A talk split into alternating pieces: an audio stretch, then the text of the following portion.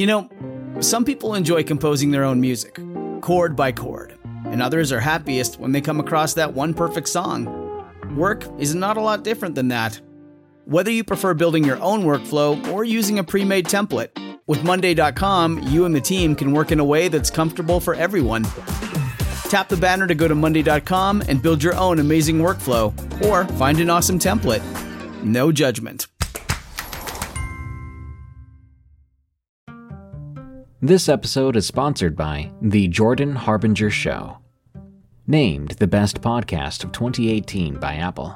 Tons of fascinating guests, untold stories you won't hear anywhere else. Expand your wisdom and discover other perspectives that you've never considered before with The Jordan Harbinger Show. Join Jordan as he interviews high profile people as well as intriguing personalities each episode features a discussion that might just take you anywhere. I recommend episode 970, where Jordan and guest Annie Jacobson talk nuclear annihilation. How likely is it? How scared should you be? And what comes after? There's also episode 886 with David Farina, which delves into the wacky world of flat earthers. These episodes are great starting points, but you're sure to find deep, interesting, and thought provoking topics throughout Jordan's catalog. Turn off the music and turn up the wisdom with The Jordan Harbinger Show.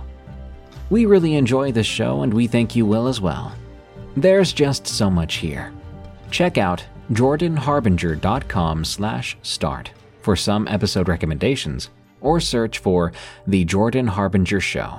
That's H A R B as in boy, I N, as in Nancy, G E R.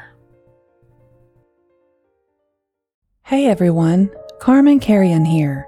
Freaky Folklore is part of a horror themed podcast network called EerieCast. And today, we are proud to announce our newest terrifying show, Redwood Bureau. Redwood Bureau features host Josh Tomar as an agent on the run from a secret organization called Redwood Bureau. This organization captures and researches unexplained and supernatural creatures and phenomena, but their tactics are often more dangerous than the very entities they hunt.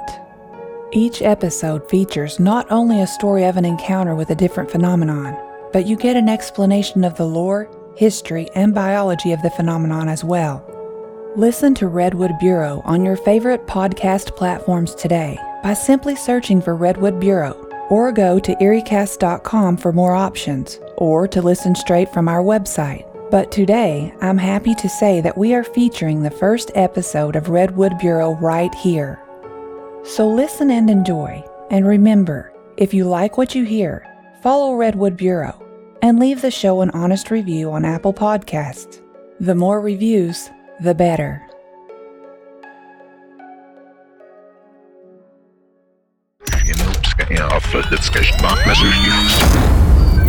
Beware the Redwood Bureau, a secret organization which captures and researches creatures and objects that defy explanation.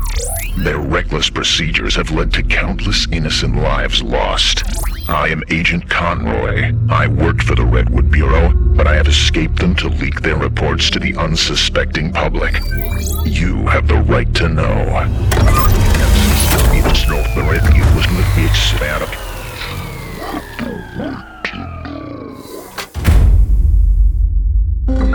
Redwood Bureau Phenomenon 0225, codename Hiders.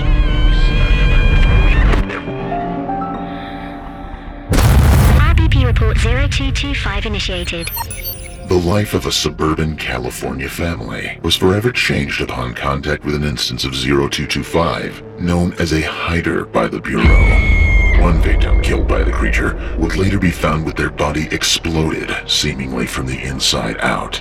The local investigators and police force were left confused. When the Bureau stepped in, reports of similar killings had already occurred nationwide over the last few decades. While rare, Left alone, hiders will quickly decimate local ecosystems, humans included. The Bureau quickly noticed where a familiar killing popped up. A dozen more would soon sprout up until the capture of the entity. Over those terrifying decades, Redwood Bureau eventually contained over 22 instances of hiders, of which their combined kill count amounted to at least 250. And these were at first small town killings.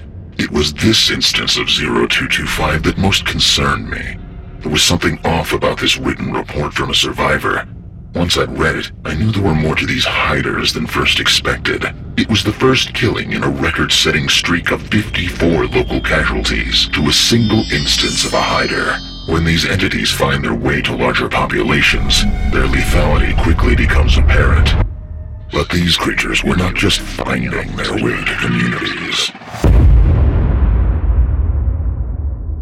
I was a working class kid growing up, blue collar all the way down to the boots. But Dad was a big believer in education as well as hard work.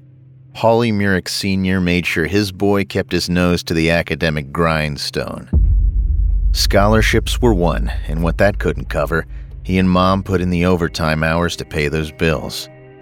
And it worked. I got a job right out of grad school at a salary that no one in my family had ever dreamed of before.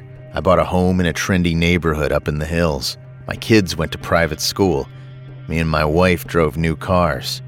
I was even a member of the local country club. But I never felt like I was in the club. I had earned my slice of the American pie. There was something about the way my neighbors looked at me.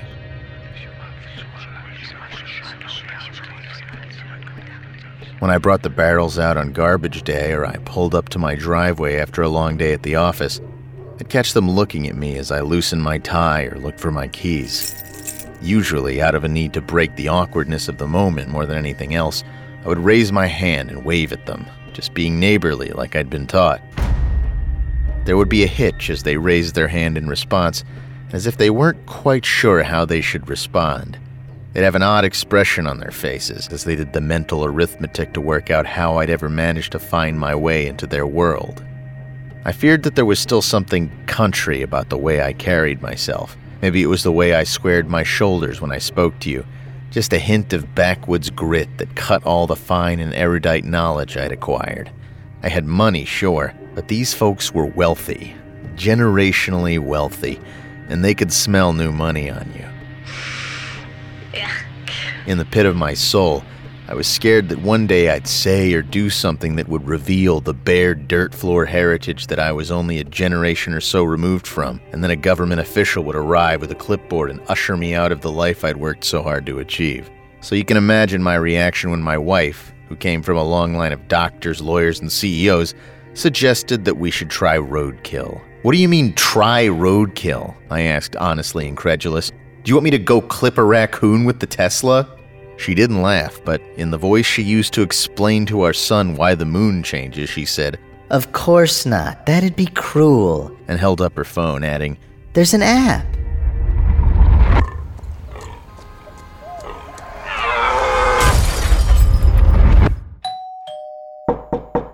Less than an hour later, a deer carcass, freshly collided with a semi, was delivered to my door. Hi, you ordered roadkill, and it's here. Our governor had made the change a year or so back. If you're in California and you had the misfortune of hitting a wild animal with your car, you can legally keep it as long as you log it on the state developed app. I suppose that it was only a matter of time before some young entrepreneur found a way to make money off this arrangement and sell it as the next level of the whole organic and local sourced craze. When Kira said we were getting roadkill delivered to our door, I pictured a rusty old pickup truck pulling up with a wild eyed good old boy that answered to a nickname like Scoot or Red. What we got instead was a neck bearded kid, his flannel shirt covered up by a white butcher's coat. He looked like he'd answer to Rold or Cornelius. He did drive an old tow truck, though. The hydraulics used to haul the carcass high off the ground, and roadside deliveries carefully stenciled on the doors, along with a buckhead logo, the deer's body swinging in a slight pendulum motion as he pulled into our driveway. Had he driven on a highway like that? The hefty young man leapt down from the cab and, in a hearty, formal, and far too loud voice, asked, Well, where can I put your freshly dead buck?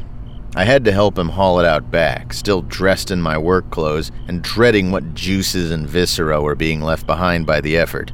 That thing was heavy. You deliver a lot of these? I asked as we caught our breath by the recycling bins. Actually, you're the first, sir.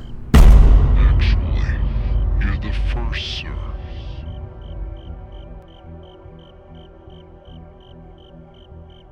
Later that evening, I was looking out at the fancy French doors that Kira had insisted on installing when we bought the place. The bashed and battered dead thing was twisting outside on the elm, perfectly eye level with me. Once we'd strung the deer up, I asked the driver how long it would take him to dress it.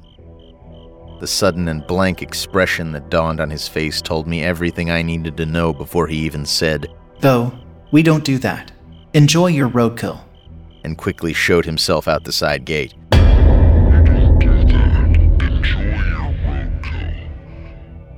Isn't that just part of the experience? She asked me in a guileless voice. Eleven years of marriage, and she still surprised the hell out of me. We came from very different worlds, I had to remind myself. She thought of apple picking as a lark, something to do when the air got crisper. To me, that sound was harvest time and the kind of work I went to college to avoid. She made sure Robbie and Heather went to bed a little early and avoided the kitchen where they'd have a full view of Mommy's latest purchase. Once they're out, I'll be down to help. she had promised, though I wasn't looking forward to this task. We had a hard enough time putting IKEA together without getting in an argument. The damage to the creature was extensive bone and intestine visible at various points around its chest and abdomen. I sat at our kitchen table searching for hunting videos.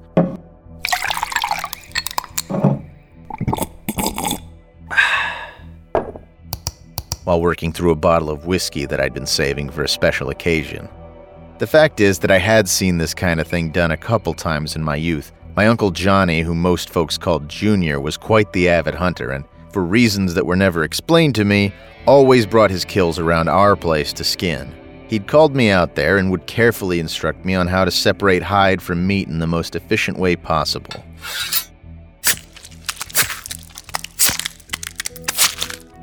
I had a soft spot for animals, so even 35 years on, the images of Junior doing his thing were burned into my brain, but the minutiae had slipped away with most of my accent. The thought of going out there with our biggest Wusthof and peeling the poor thing just made me feel sick. I took another gulp of whiskey and looked up just as the back turned once more in my direction, giving me a view of its jaw jutting out in an awkward and unnatural angle. I looked away in disgust just as the host of the video playing on my phone suggested putting something down if you're gonna do this on your own property. I thought back to that week Kira thought she was going to do painting with the kids after school every day and wondered if we still had any of the tarps she bought out in the garage. The buck was facing towards me again, but that. that didn't seem possible. The wind had been blowing just enough to send it spinning in a lazy and slow orbit, but the legs and the abdomen were pointed towards the neighbor's fence. But the head was still twisted to face the house, its dead eyes still trained only on me. I was just about to say to hell with it, go upstairs and tell Kira there was no way I was going to go through with it. If she wanted organic meat so bad, we'd just go get a butcher's box or something. My phone buzzed with a fresh text message. The kids are almost asleep. Is it done yet? With a deep sigh I felt all the way in my backbone, I stepped outside, momentarily irritated by the beep of the security system as I stepped out the back door and headed out to the garage.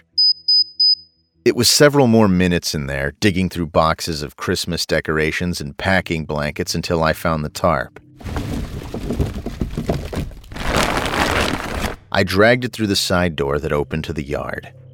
A minute later, I was carefully, and after another message admonishing me for the noise the plastic made, quietly arranging it under the buck.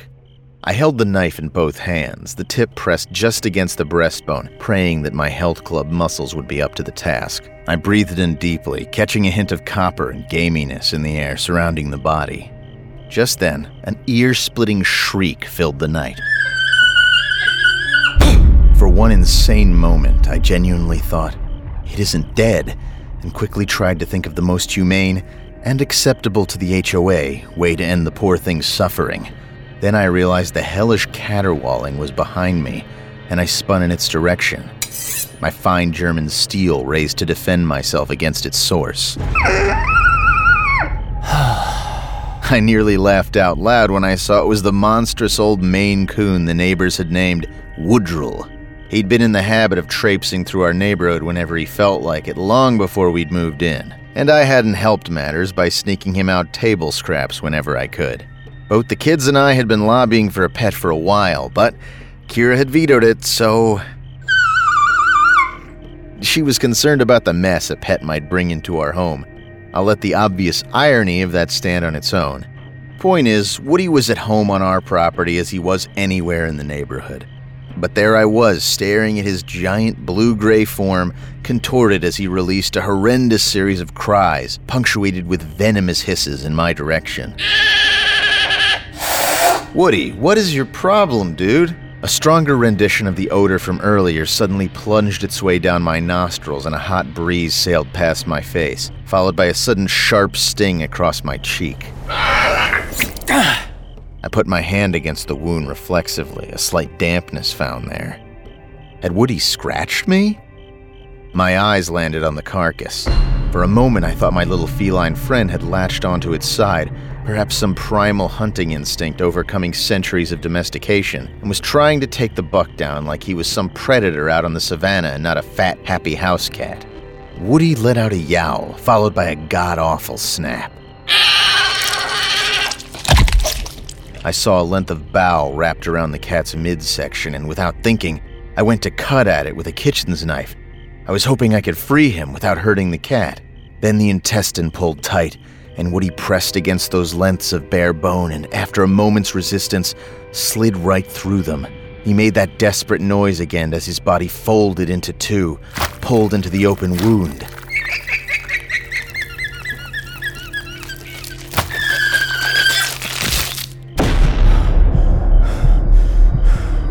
Sounds insane, ridiculous even, but as he disappeared behind the gore, Woody looked back at me. His mouth was wide open, desperately trying to form some other sound of protest or warning. Then he was gone, and the sides of ribs pressed against each other. The entire thing had taken place in seconds.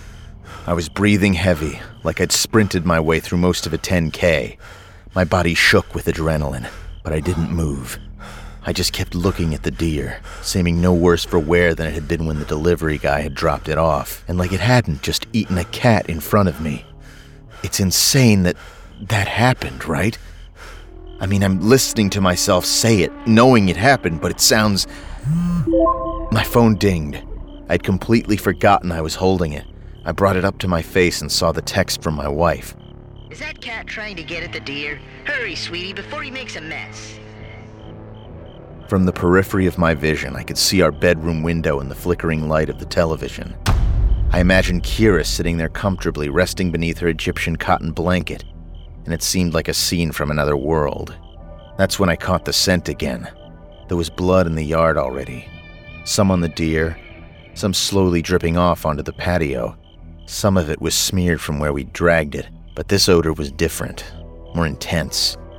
My eyes focused and I saw the deer's stomach bulge and stretch slightly. The sides of the wound that Woody had disappeared into drew slowly back from each other with a deep, wet, sickening sound. The ribs, the bits not covered in gristle and tissue, glowed like gleaming ivory in the light of our kitchen window, and then sprung apart from each other, revealing a deep black chasm contained within the deer's body. The tissue surrounding the bone tore and fell away as guts poured out of the now gaping wound, and still those ribs remained, held aloft in the air. It was only as the bowels gathered themselves under the bones and the creature started to pull itself up, towering over me, that I realized it. They weren't ribs, they were teeth. It stood on two legs. Its multi jointed arms hung well past what I presumed to be its hips. At the end of those limbs were not anything you'd recognize as paws or hands, but just scimitar like claws that twitched soundlessly against the air. The flesh, gathered in bunches and pouches, and the color of exposed organs and muscles shot through with pulsing blue veins. Two purulent eyes rested on either side of the fleshy crown atop its shoulders, more like a fish than anything else. It had to be the thing's head, but the rest was just teeth. The impossible creature gracefully, snake like, twisted itself this way and that. The motion set drafts of warm, wet air towards me. As it fixed first its left, then right eye upon me, it did not roar, growl, or hiss as it sized me up. The only sound audible was the hitch of its breathing, sending up tiny puffs of steam escaping near the top of its maw, and the crinkle of the tarp's plastic underneath its wickedly taloned feet. I was scared, which would have been understandable given the events of those last few minutes, but it was a biological level of terror. This thing was an apex predator, and my body recognized that on the food chain, I was below this thing by a country mile. My phone chimed again. The noise, for whatever reason, broke my paralysis, and I flung myself towards the house as the creature lunged forward, leading with its now open mouth, still utterly silent, except for the click of its talons across the ground. I scrambled across the ground like a primate, the knife and phone still clutched in my hands, both tapping against the concrete as I skinned my knuckles and then pulled myself up to run. I tumbled forward almost immediately, my tennis shoes catching on an uneven patch of the patio. I imagined myself falling on my knife and the kids finding me there in the morning, pale as a dead fish and in the center of a sticky pool. Won't be a problem. A voice in my head reassured me. That thing will eat long before they get up. As I crashed forward, I opened both of my hands, letting utensil and phone go, my brain unable to differentiate between the two in the moment, and used both hands, palms pressed against the ground to bring me back to my feet. Click, click, click, click. The creature's now familiar tang filled my nostrils, and I felt an intense sting blossom on my shoulder a surge of fresh dampness starting to spread across the fabric of my t shirt. I knew in minutes when the adrenaline my body was dumping into itself drained away that I was going to experience pain like I had never felt before. I picked myself up off the ground and fell towards the still open side door, pulling it shut behind me as I collapsed into the garage. Click, click, click, click. I rolled to my back, finding that not only was my right arm unable to do anything to help me, but trying to move it at all sent waves of nausea through my gut and set every nerve ending I had firing in agony. I looked through the frame and saw the monster, because what else would you call it, growing larger as it got closer. I kicked the door closed in what passed for its face, just in time for it to fling its bizarre body against it. The wall of the garage shook with the force. I sprang up, the fresh adrenaline allowing me to ignore the pain this brought, and threw the lock into place. Once. Twice. Three times more, the thing smashed against the barrier. And then, silence. I breathed as slowly and shallowly as I could, not wanting to break this moment of tenuous calm. At the base of the door, I could see the creature's feet breaking the line of dim light coming from outside. It was waiting. I had wanted the garage to be separate from the house, planning to someday set up a workshop man cave refuge for myself, a place where I could hide from Kira's list of honey-do chores and the kids' algebra homework. That simple desire had trapped me out here. Muffled through the garage walls, I heard my phone receive a text message. Another followed. The monster was turning towards the phone, lying somewhere out there in the darkness. I was just starting to think rationally again, every action I'd taken up to that moment having come to me in a primitive panic that had faded enough for me to remember that my wife and kids were in the house, and fear of a very different kind filled me. I debated throwing the door open and sprinting back across the patio, hoping I could make it back inside before the thing made a meal of me. I looked around for something to use as a weapon. There were a few gardening tools, mostly electric, and Heather's aluminum softball bats. But given my state, I really didn't see me wielding them to any success. I imagined the creature cutting me in half with a casual swipe and dismissed the notion of running out that way, armed or unarmed, entirely. The garage door was electric, slow, and loud. That thing was going to hear it, and I didn't think our fence would prove much of an obstacle once it did. Could I get to the front door and get the spare key out from that ridiculous fake rock in the flower bed before it got me? It seemed like that was my best option. I held my working hand over the button and forced air in and out of my nostrils as slowly as I could manage. I closed my eyes. I went to church a lot as a kid, but I hadn't prayed in years, although I'm pretty sure I did then. Then I smacked the button. Slowly, the garage door rose, revealing the street outside. It seemed like an invitation back to the sane world I had occupied only minutes before, a place where there were no such things as monsters. My eyes swept back and forth, expecting the creature to be revealed under the onion peel glow of the streetlights at any moment. the sheen of its exposed tissue glistening.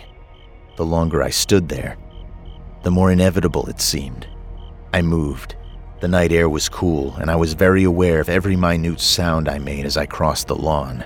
I stared right at the tiny length of fence that separated the backyard from the front, fully expecting the thing to come bursting through it Kool Aid Man style.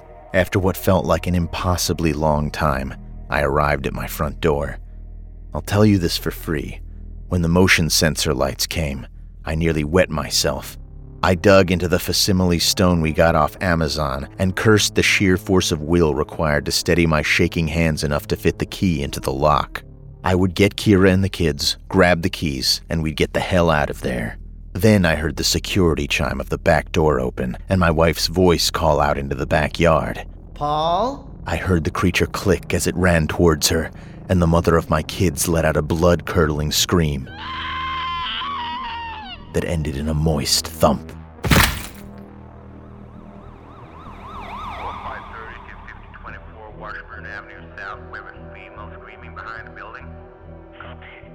The kids were stirring by the time the police came, rubbing their eyes by the back door and asking me groggily what was going on. Their mother's scream, the single one she'd been able to manage before that thing laid into her, had been enough to wake them up. I didn't know where that thing was, so I shrieked at them to stay back, to stay away. They started to cry as they backed away, confused. I think Robbie saw his mom lying there on the ground before Heather took him back inside because his face went slack with shock. The neighbors heard it too, of course. We lived in the suburbs, after all. They'd been the ones to call the police. When they arrived, I was huddled over her body, cradling her like I used to hold the kids when they'd been little. They took me away. First to the hospital and then to the station. Of course they did.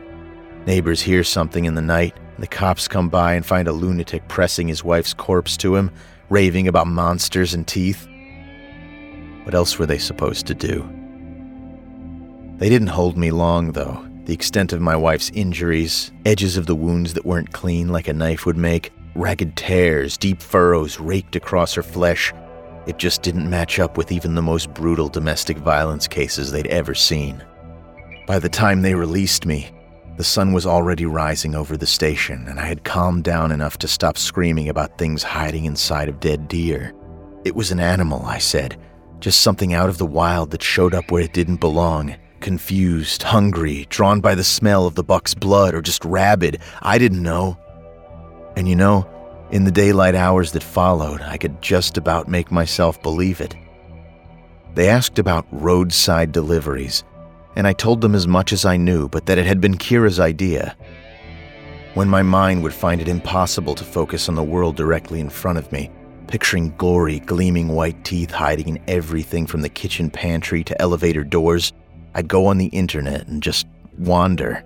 As far as I can tell, there is no record of such an app or business called roadside deliveries anywhere in the state of California, anywhere in the whole country. At least not any dropping roadkill off for a price. Late at night, back in our home, I would look out from our bedroom onto the patio, the cement having been stained with her blood, and no amount of bleach and scrubbing was ever going to take it all away. I'd hear the wind roaring through the trees, and I would feel so very small, so very defenseless, and I'd check in on the kids again. About a week ago, I called the detective in charge of the investigation.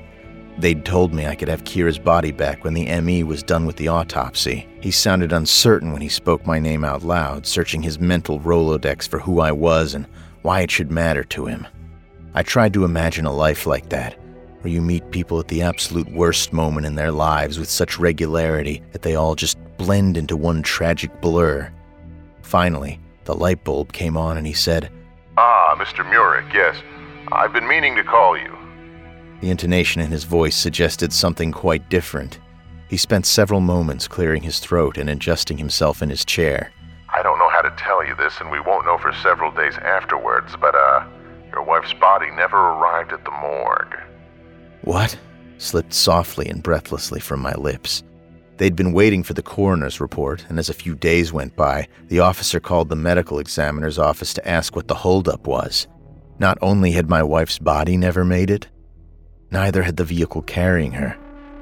The personnel inside never reporting for duty again. Eventually, they found the vehicle, looking more like a cargo van than an ambulance, nose down in a ditch a few miles away from its destination. There was no sign of the crew, but they'd found Kira's body, now ripe with several days' exposure, still on the gurney. Her ribs and abdomen looked like they exploded, the flesh and bone fanning away from her decimated, desiccated body like outstretched wings. The story got coverage on the local news for several days. The phrase that sticks out to me, the one I repeat late at night when my hand drifts over to Kira's side of the bed, was the inside of the vehicle looked like it had been torn apart by a wild animal.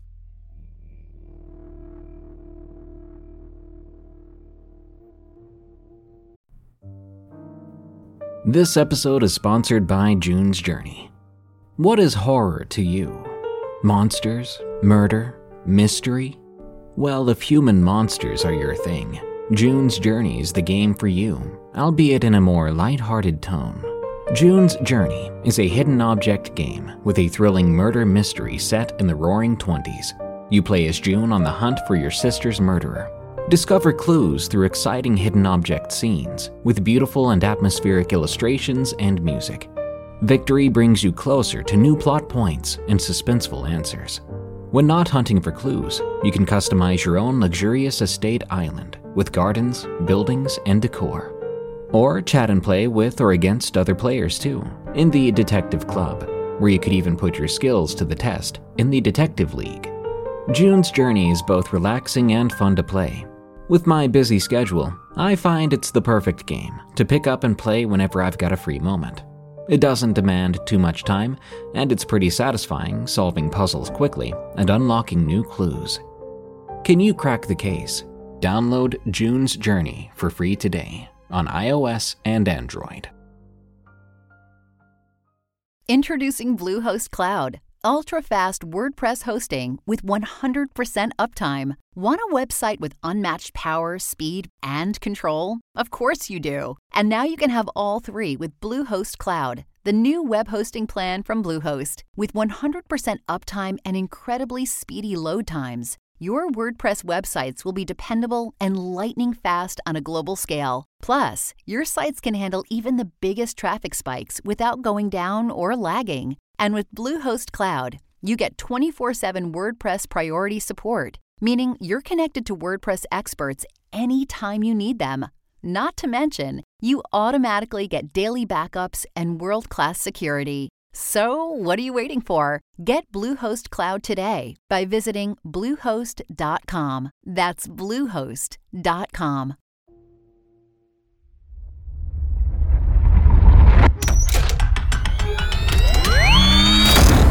Hiders are certainly apex predators.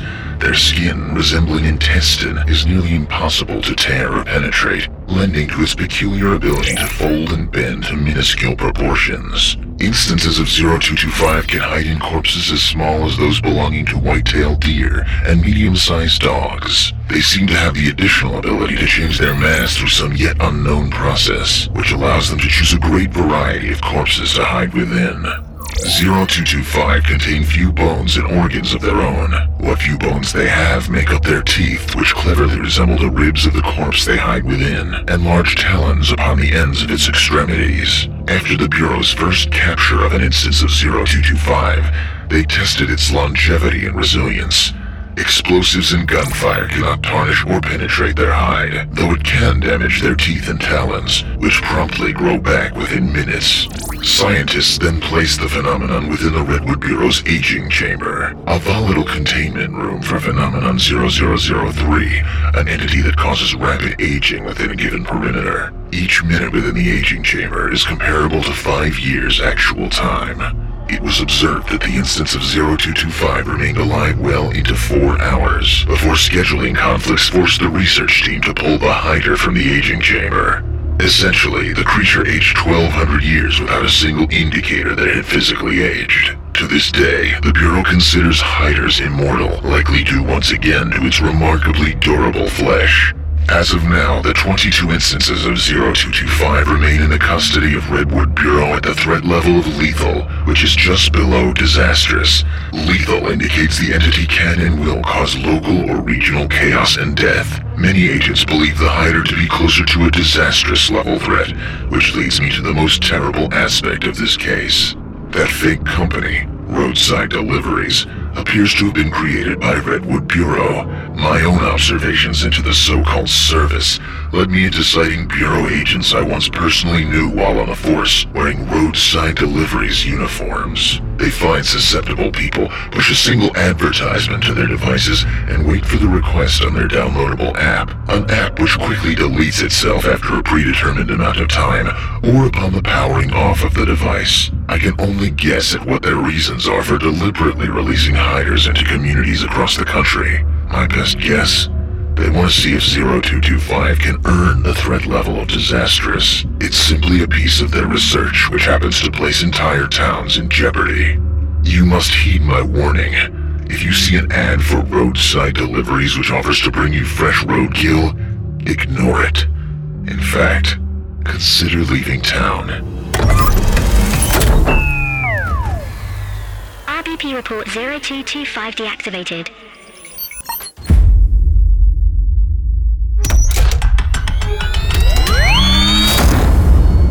I'm Josh Tomar, host of Redwood Bureau. Thank you for listening. Redwood Bureau is a horror fiction podcast and part of the EerieCast podcast network. For more dreadful terrors, follow Redwood Bureau on Spotify and iTunes, and check out our other podcasts like Unexplained Encounters and Freaky Folklore on your favorite podcast platform. You can find me on Twitter and Twitch under username Tomamoto, T O M A M O T O, and my voiceover is featured in a wide variety of your favorite video games, anime, and other animated shows. Until next time, don't forget, this world is a strange one.